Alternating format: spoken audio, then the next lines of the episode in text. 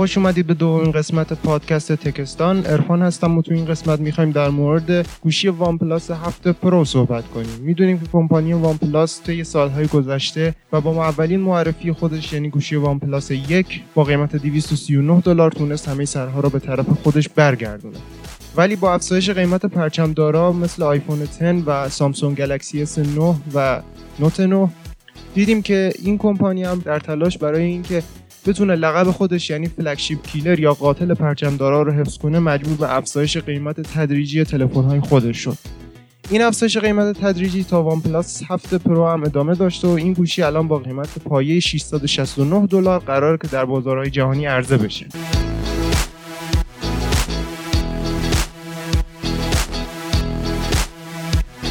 خب تو رویداد دیشب OnePlus شاهد بودیم که گوشی OnePlus 7 Pro با صفحه نمایش غول پیکر 6 و 7 اینچی که میشه گفت صفحه نمایش این گوشی تمام قسمت جلوی گوشی رو احاطه کرده معرفی شد. این گوشی با حافظه داخلی 128 و 256 گیگابایتی و با حافظه رم 6, 8 و 12 گیگابایت عرضه میشه. خب همونطور که می‌دونید OnePlus با معرفی گوشی OnePlus 6 حسگر optical اثر انگشت خودش رو که زیر صفحه قرار داشت به بازار عرضه کرد و OnePlus 7 و OnePlus 7 Pro هم از این قاعده مستثنا نیستند و حسگرهای خیلی سریعتر از نسل پیش رو در خودشون جای دادن. اگر بخوایم به معرفی دوربین های این گوشی بپردازیم میشه گفت که یه سه تا دوربین 8 16 و 48 مگاپیکسلی داره که دوربین 48 مگاپیکسلی دوربین اصلیه و دوربین 16 مگاپیکسلی دوربین با زوم سه برابره. و دوربین 8 مگاپیکسلی هم با قابلیت wide angle عرضه شده. متاسفانه با معرفی OnePlus 7 Pro همونجوری که شایعات تایید کردن ما شاهد حذف جک 3.5 میلیمتری هستیم. خب برگردیم به صفحه نمایش غول‌پیکر این گوشی که از قابلیت نایاب refresh rate 90 هرتزی استفاده می‌کنه. همونطور که می‌دونید اکثر گوشی هایی که ما امروزه به کار می‌بریم refresh rate ش 60 هرتزی دارن. یعنی اینکه این گوشی ها می‌تونن صفحه نمایش رو در یک ثانیه 60 بار آپدیت کنن. و OnePlus 7 Pro با قابلیت 90 هرتزی می‌تونه این سرعت رو تا 1.5 برابر بالاتر ببره. پس با صفحه نمایش روبرو هستیم که می‌تونه محتوا رو خیلی نرمتر از سایر گوشی ها به اجرا در بیاره. تا الان این قابلیت refresh rate بالای 60 هرتز فقط در اختیار گوشی های gaming مثل Razer و Asus بودن و در تبلت ها هم فقط iPad Pro بود که با refresh rate 120 هرتزی عرضه می‌شد. و میشه گفت این گوشی اولین گوشیه که برای کاربرد عمومی با صفحه نمایش بالاتر از 60 هرتز عرضه شده.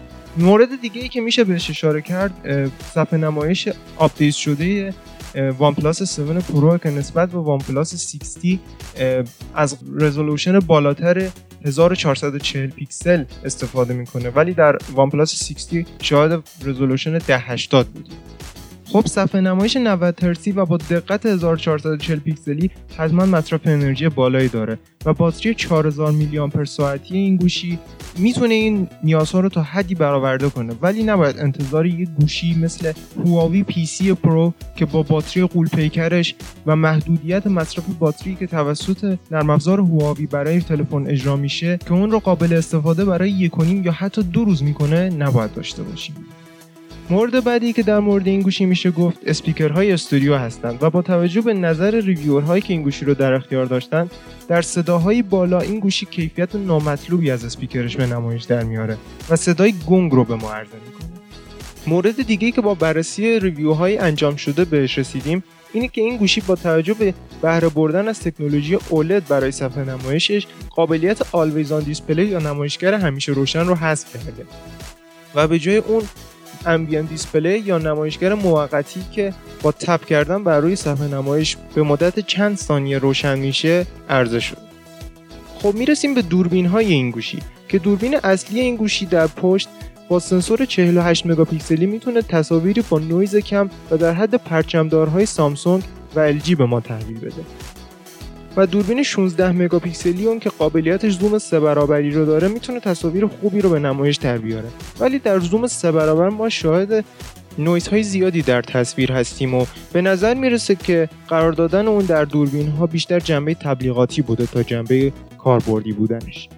دوربین سوم هم دوربین 8 مگاپیکسلی wide angle هست که در مقایسه با دوربین های P30 Pro و Samsung Galaxy S10 کیفیت مطلوبی نداره و نمی‌تونه با آنها رقابت بکنه. دوربین سلفی این گوشی چیزیه که باعث شده صفحه نمایش کاملی رو در جلو داشته باشیم و وجه تمایزش با سایر محصولاتیه که در بازار قرار دارن. این دوربین مجهز به یک موتوره که در داخل گوشی قرار داده شده و زمان فراخوانی دوربین از بالای گوشی بیرون میاد و عملکردش رو انجام میده. همونطور که می‌دونید گوشی OnePlus 6T مجهز به سریعترین face lock بود. و با معرفی OnePlus 7 Pro و دوربینی که در داخل گوشی قرار داره این لقب دیگه در انحصار OnePlus 7 Pro نیست. هرچند که هنوزم میشه از این قابلیت استفاده کرد ولی باید زمان بالا اومدن دوربین رو به زمان تشخیص چهره اضافه کرد و اون رو در نظر گرفت که به حدود نیم ثانیه رسیده. ولی وان پلاس با افزایش سرعت اسکر اثر انگشت این گوشی که در زیر صفحه نمایش قرار داره تونسته اون رو تا حد زیادی جبران کنه. خب ما این گوشی رو با پرچمدارهایی که در بازار موجود هستند بررسی کردیم. ولی باید در نظر داشته باشیم که این گوشی با قیمت 669 دلاری داره عرضه میشه. و امکاناتی که این گوشی نسبت به قیمتش ارائه میده خیلی زیاده و باید این رو در بررسی با سایر گوشی ها در نظر داشته باشیم. خب همونطور که انتظار میره گوشیهایی که چند ماه پیش معرفی شدن روند کاهشی قیمتشون همچنان ادامه داره. مثل گوشی گلکسی S10 که پرچمدار امسال سامسونگ. و اون رو الان تو بازار ایران می‌تونید با قیمت 10 میلیون 600 یا 700 هزار تومان خریداری کنید. و این گوشی وان پلاس با توجه به قیمت دلار ایران و گمرک و مالیاتی که روش کشیده میشه و همچنین منحصر به فرد بودنش و عدم وجود نمایندگیش در ایران احتمالا قیمت بالاتر از سامسونگ S10 داشته باشه. و با توجه به کیفیت ساخت سامسونگ و موجودی قطعات یدکی که تو ایران هست به نظر می‌رسه S10 گزینه مناسب تری باشه. ولی و اگر کسی واقعا پول براش اهمیتی نداره و بخواد یک گوشی کاملا منحصر به فرد و متفاوت از دیگران رو تهیه کنه وان پلاس 7 پرو می‌تونه یک گزینه بسیار عالی باشه.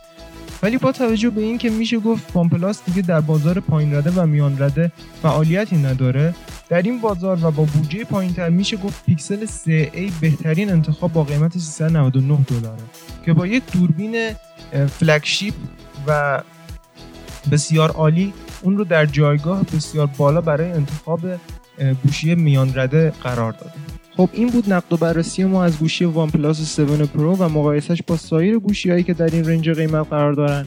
امیدوارم خوشتون اومده باشه و تا قسمت بعد خدا نگهدار.